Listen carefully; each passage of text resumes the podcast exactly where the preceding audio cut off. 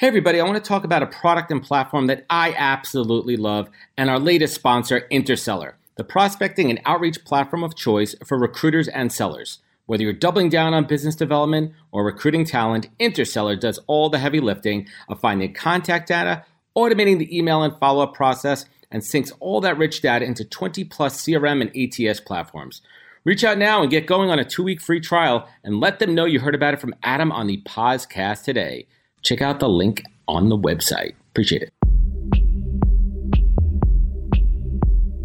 Welcome to the Pausecast, where we introduce you to incredible humans who share their journeys with the mission to inspire you to harness your own inner tenacity to drive your life and career forward.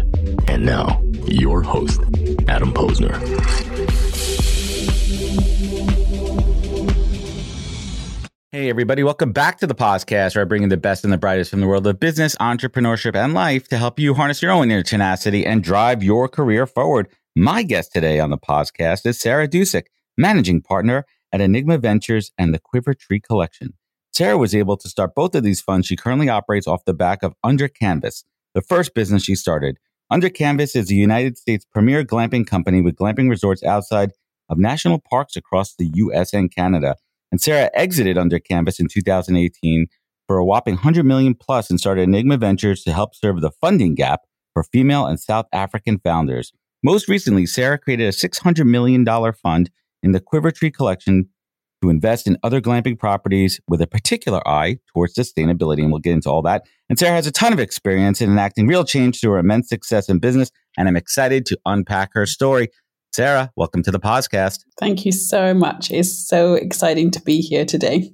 And thank you for joining me from Cape Town. Uh, I think you are our first guest to join us from this part of the world. We've had folks in Australia, New Zealand, and we're just continuing to expand uh, the map here. And I got to tell you, you know, when I started to dig into your story and see all the amazing work that you're doing, I knew this was going to be an exciting conversation. But for my guests out there, Um, let's kind of hit the rewind button and, and give them a little bit of the the backstory there. And you founded one of the earliest glamping businesses there was. Out of curiosity, did you and your team coin that phrase glamping? Where did glamping even come from? I definitely cannot take credit for that. The the term was already in existence when we first started, but it, in the U S, the term was really not used and not known.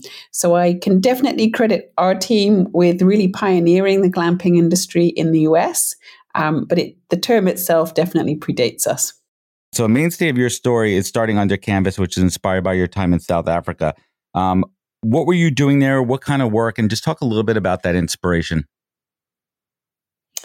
Yeah, I um, came to Africa in my early twenties as an aid worker. So I started my career working for N G Os um, and spent almost eight years working for N G Os in various different places, um, but fell in love with Africa and fell in love with the safari experience. And I don't know if there's anything more magical. Even to this day, I don't know if there's anything more magical than than being out in the bush and experiencing nature, but doing it in a really beautiful, amazing way. And let's talk about the sustainability element of of that too. I mean, w- what's that balance in between an authentic experience and also having the creature comforts? Yeah, I mean, the it's amazing, right? After you've had a day out in the bush, to come back home to clean sheets, a beautiful soft bed, a flushing toilet, an amazing shower, hot water. I mean, it's just some of these creature comforts that that sometimes stop us from going places that we wouldn't necessarily be comfortable going. And that's what I love about glamping.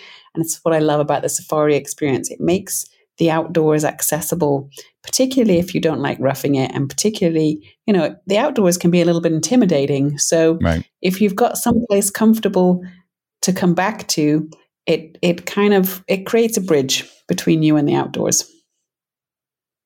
I mean, I completely agree. My my wife and I were we're not campers, and it's kind of we joke around with our friends who who love camping. They go all the time. They have a, a very luxurious R V, and they're always trying to get us to come with them. They're like, the the kids will love it. It'll be a great experience. And we're like, hard pass. This is just something that we we don't like to do.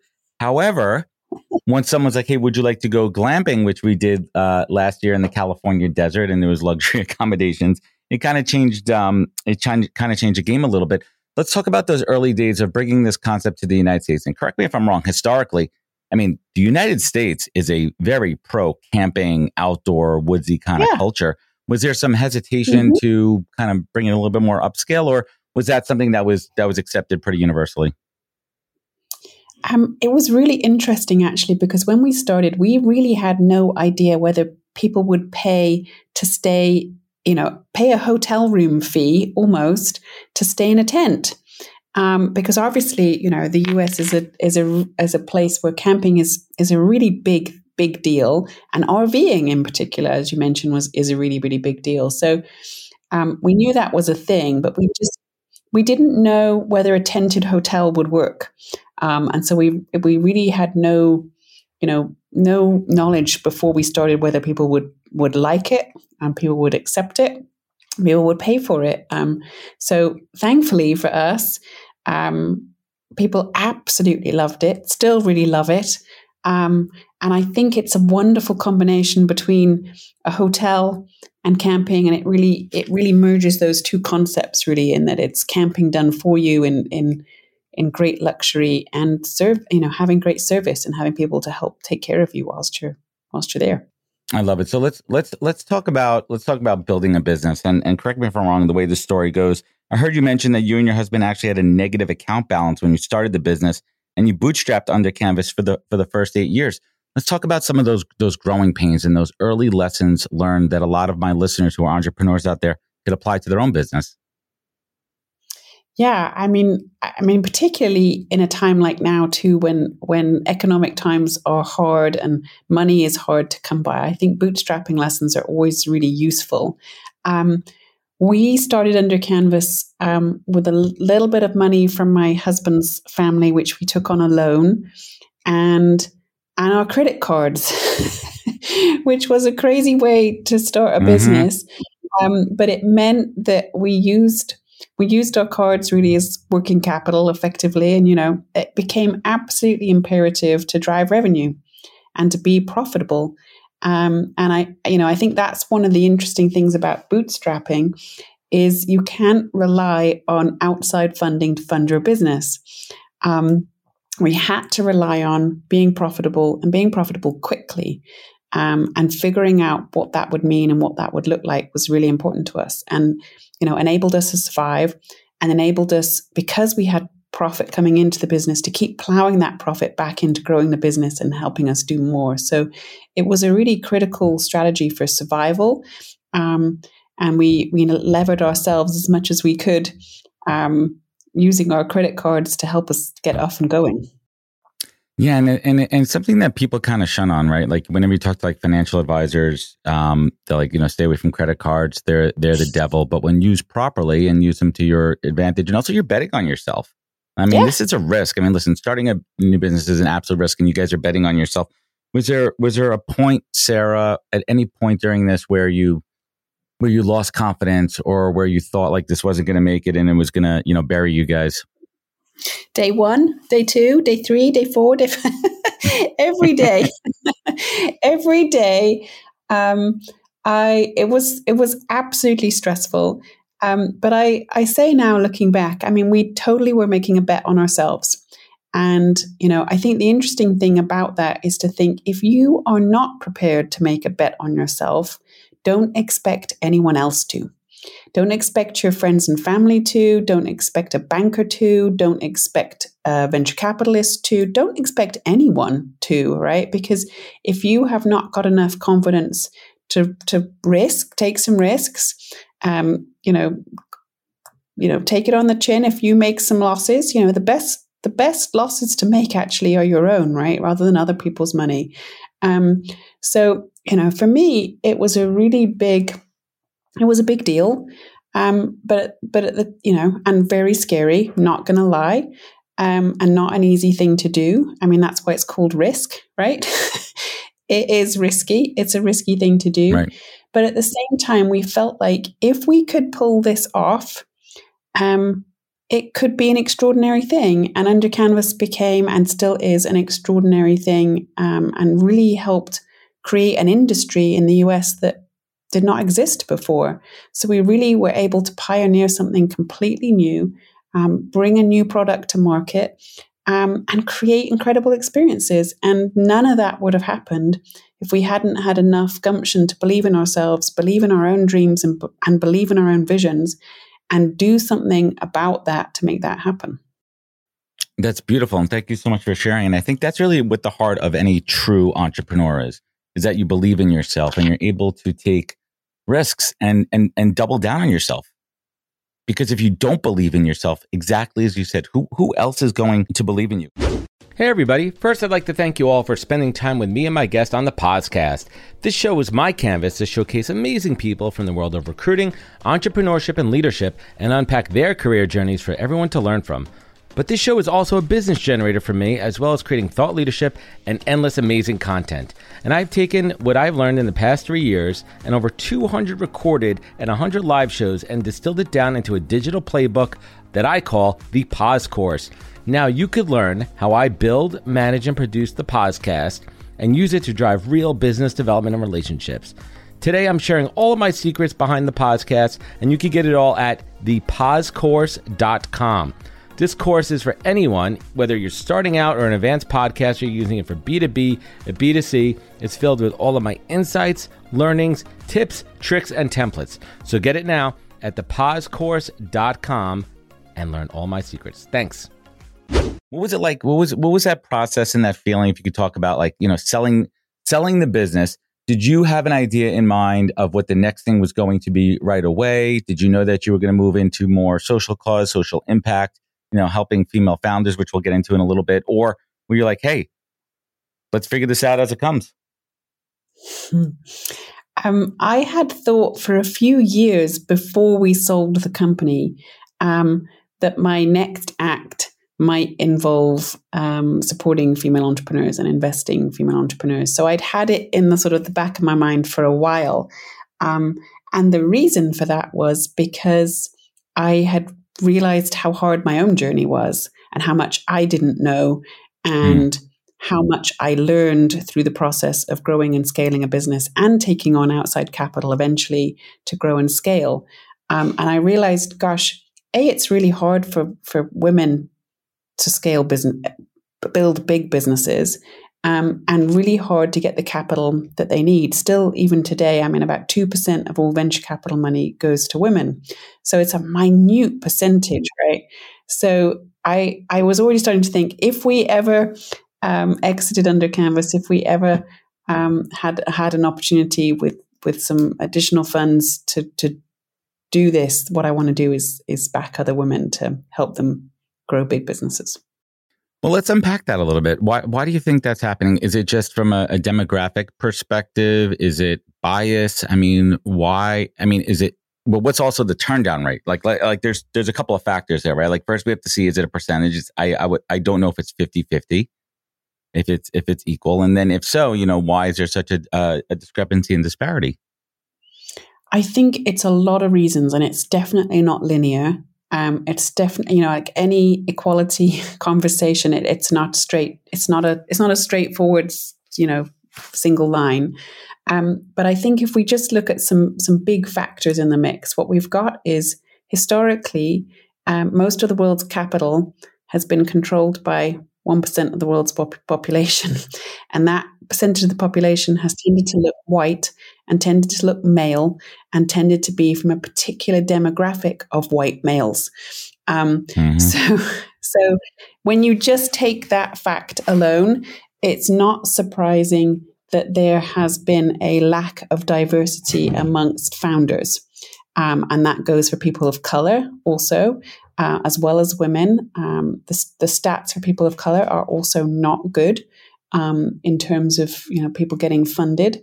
So, you know, the the whole industry um, has borne out of a particular segment of society making bets on people who look like them and sound like them and maybe went to the same kind of schools and maybe had the same kind of cultures. Now, all of us are guilty of, um, we make friends with people who are like us, right? We have things in common with, we like to work Con- with the same bias. Kind of people. Mm-hmm. that we fit. Exactly. So investing is is no different than that. So, you know, the the challenge now is, now that we can see that Actually, that's a problem. It's a problem that women are not getting the same kind of opportunities as men. And, and you know, in reality, what that does is it creates a world, it continues to perpetuate building a world that is not for everyone. And if we want to build a more inclusive world that works for everyone, we have to have everyone at the table building that world. Um, so that means women need to sit at the table. It means people of color need to sit at the table. It means we need to diversify um, where capital is flowing to. So there are there are a vast number of implications um, for capital flowing for us. You know that that that that needs to sort of help help us move forward. So, Sara, how do we how do we flip the script? Um, I, I don't think anybody would disagree with you. And we're discussing right now at a very high level, how do we bring this into action in a tactical manner? What are some initiatives that are out there? What are ways, tactical ways that female founders could have their voice heard and seen? Yeah, I, I mean, it's been relatively exciting over the last few years to see a lot more women fund managers coming to the fore and raising raising capital to deploy. Um, and that's exciting because if we start to change the demographic of the people who are doing the investing, we'll start to have a different um, diverse pool of people who will get investment. So that's that's one thing. Um, but I think, you know, like any time we, we try and make a correction for something, we have to oversteer initially.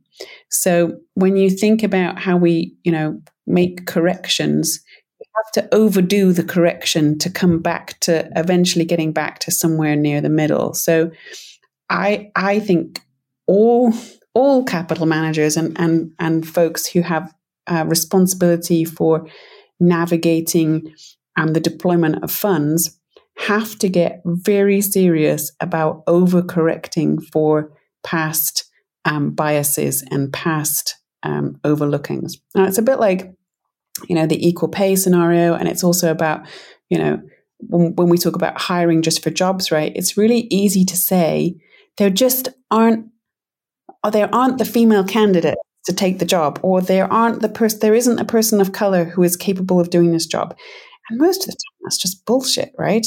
It's just, we have to look harder and we have to look outside of the normal places that we would look. And we, we have to make more effort. And that's what this really requires. It requires us to make more effort, to look harder, um, and it it requires us to to overcompensate uh, in the short term in order to create more balance in the long term. Tremendous, Sara. Let's talk about the the work uh, with entrepreneurs in in South Africa and how that's a very unique situation from a, a geopolitical perspective, and why it's such an important cause uh, for yourself and Enigma Ventures. So we we are investing across Africa, which is super exciting. Um, and when we looked at um, the stats around capital deployment, one of the things that we realized was that um, the amount of capital going to emerging markets like Africa is infinitely less than going to more developed markets like the U S. Um, and so we also felt passionate that our capital could contribute towards um, the development of of. you know, growing economies in emerging places. And my whole philosophy is we really believe in the power of business um, to change communities, change cities, and change nations. You know, that's how you build economies. It's how you create jobs. It's how you create sustainable futures um, and, and well-being for people all around. You know, because work is dignity um, and, you know, we, we have to, you know, drive drive the development of of of uh, up-and-coming places. So we looked at Africa and thought, well, let's get stuck in um, and see if we can contribute into that ecosystem and help some women grow on some journeys to build big businesses. And and I'd love to hear a little bit more about those type of businesses. Are they coming from, you know, the, the entrepreneurial spirit comes from every place, every corner of the earth, every every, you know, walk of life. What are some of these innovations that you're seeing? Is it around, you know, childcare, food, agriculture, business? I mean, what's really interesting and exciting coming out of this part of the world? Yeah, all of the above, actually. We've got several investments in the ed tech space, so trying to really revolutionize education and what that looks like. Um, and that's super exciting. We've got um, several fintech investments, which means um, trying to solve financial services issues for a billion people on the planet who don't have access to credit. Um, that's that's super exciting, trying to bank the unbanked um, and, and create access to capital in new ways. Really, really massive. Um, we've got some consumer goods, um, some in the agriculture space that are producing um, small-scale crops, but pr- then producing an incredible brand, which is being exported around the world. That's super exciting, um, creating you know amazing jobs, creating incredible branded products that are good for the planet, good for people, and um, good for the world. So we've got a mixture of different things in our portfolio, but the, the current theme, other than they're all founded by women, is that they're all tackling a problem that could, you know, if, if we solve it and make a dent in it through their business, it makes a huge impact. And that's really exciting to see that um, not just um, building profitable great businesses, which we which we love. There's also an, an impact component to all of them, and and that's absolutely tremendous. Um, so you just launched Quivertree Initiative uh, this past June. I'd love if you could unpack that and share what it's all about and and how it's different from Under Canvas and your other initiatives. Yeah. So the exciting thing about Quivertree is that we were starting to think about Um, you know, the, the two big issues in the world that that trouble us, and we've talked a lot about gender equality. The other one is is, is um, sustainability and uh, the environment, climate change. Um, and we know from our work at Under Canvas that um, that getting people outdoors um, is a great way to help people care about the environment and to care about our planet. Um, and with Under Canvas, we developed an amazing, very light footprint, very low development, um, low energy usage, low water usage um, way of staying in a hotel in the outdoors. And so we went back to the drawing board and thought, how can we lever our hospitality experience um, to help drive conservation initiatives around the world? Um, and so that's what Quivertree is really all about.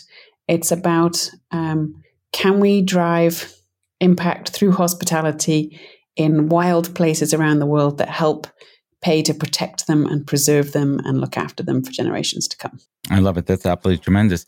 Sara, what's what's what's scaring you right now? What's happening in the world? You know, I mean, micro, macro, that is an obstacle in the way of you and the team on your mission? Oh, that's such a great question. I love that question. I think um, what I mean, difficult times are always opportunities. So I tend to not get super scared by challenging environments. So the pandemic has been a challenging environment for the last three years, and now we're facing a global recession um, upon us. But the interesting thing about these times are there's there's always an opportunity um, to be seized in those moments, right? There's an, always an opportunity for breakthrough. There's always an opportunity for doing something that hasn't been done before. Under Canvas was born out of the last great financial crash, um, two thousand eight, two thousand nine. So I know what it's like to pioneer a business during difficult economic times. So that doesn't worry me so much.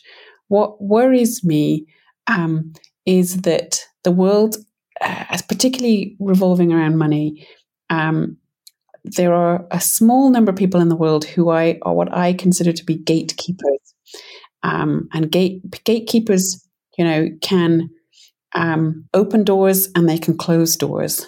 And my hopes for this time, and and what does scare me, is we need the gatekeepers of the world to keep the doors open for the opportunities for people that should continue to exist and the good that needs to be done in the world during this time. And if Love the that. gatekeepers close the door, um, we're going to go backwards and not forwards. And we need to lever this moment in time for good. And we need to use it as a catalyst for driving the change in the world that is important that we drive in this moment. Otherwise, we're going to go backwards. We're going to go backwards on a number of issues. Um, you know, gender and climate just being two of them.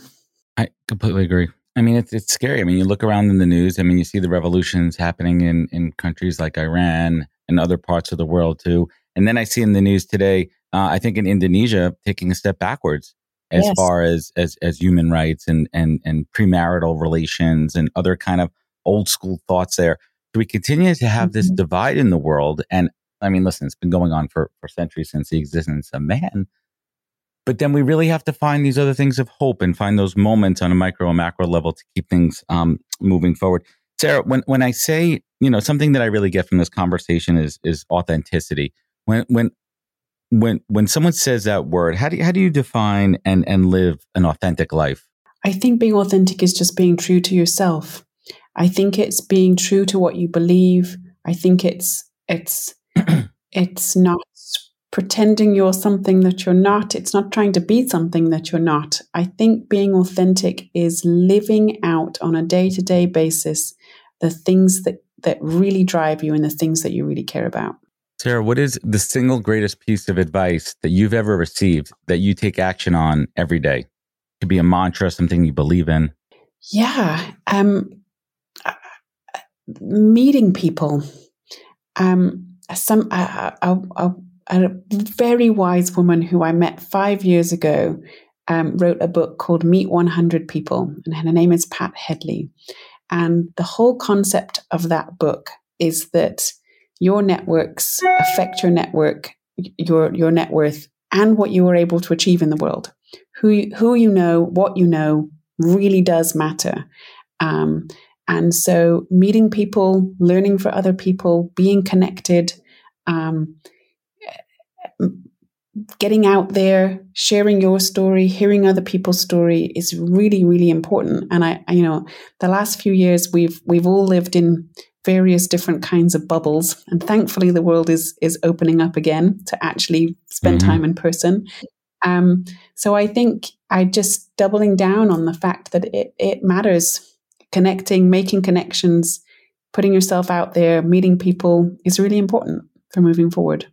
I love it. I just got back from uh, from Art Basel in in Miami uh, last week, and that was really was about it was about connecting, having authentic conversations, and that's how you drive personal, professional relationships. And we're not meant to live in a bubble. We're meant to get out in the universe. We're meant to get out in the world and meet and connect. And I absolutely love it. And Sara, last but not least, you look back on your on your journey in life, and there's those difficult, hard times, times when when you didn't know what the next day would, would have in store financially for your business, for your life. But you guys pulled through and you dug down deep and harnessed that inner tenacity to pull you up and forward. And on the flip side of it, you sit here with happiness, gratitude. You were helping to change the world in a positive direction. Sara Dusek, what keeps you focused? What keeps you motivated? What is your North Star? My, my dreams totally keep me focused. Um, And I'm a pioneer, and I know I'm a pioneer, and my my dreams are what really drive me. And their dreams are just ideas, right? They're things that you can imagine, things that make you al- feel alive. They're things that that excite you when you think about them. Um, and when I when I feel a bit, whenever I feel a bit lost, and whenever I feel like I've lost my sense of direction, I just take myself back to. What what what what are my dreams? What do I care about? What am I trying to do, and why? Your why is always really important, right? Because that's that's really what gets you up in the morning. Um, so my passions, my passions are my are my North Star, and the the things that I can imagine and things that I could see if just I could persevere long enough. And I think the reason more of us don't make our dreams happen is we don't persevere long enough in the same direction towards those dreams. Um, and I think that's a big secret for success. It's just hanging on long enough, persevering long enough, not giving up, um, and keeping those dreams front and center um, to keep going after them, no matter no matter what life throws at you. That's tremendous, beautiful advice. Sara, I want to thank you so much for joining me today on the show. For more information, you guys could check out enigma ventures dot com. I'm going to link it up in the show link. Sara, where else could people connect with you? Where could they find more information? They can also find me on quivertree collection dot com, and they can find me on LinkedIn and Instagram. Sara Dusek. We're going to connect everyone there. Sara, hang with me for one moment here as I sign off. Um, this is a fantastic episode. I love bringing different perspectives, different backgrounds, different thoughts, different uh, business creations to the show. And I hope everyone uh, learned uh, a couple of lessons from Sara here. You guys know where to find out more at the pause cast dot com. If you like this episode, please share it. Sharing means caring. Find out more podcast dot com or past episodes. Catch up. Remember, sharing means caring. Remember, take care of each other. Look out for one another and catch us next week for another great episode of The Podcast. Take care, everybody. Wisdom is forever, but for us, it's time to go. Thank you for joining us. Luckily, we'll be back with our next episode soon, jam-packed with more incredible humans. Thank you for listening, subscribing, and sharing. To join the conversation, search The Pausecast on LinkedIn. And to catch up on past episodes and more info, please visit w w w dot the pausecast dot com.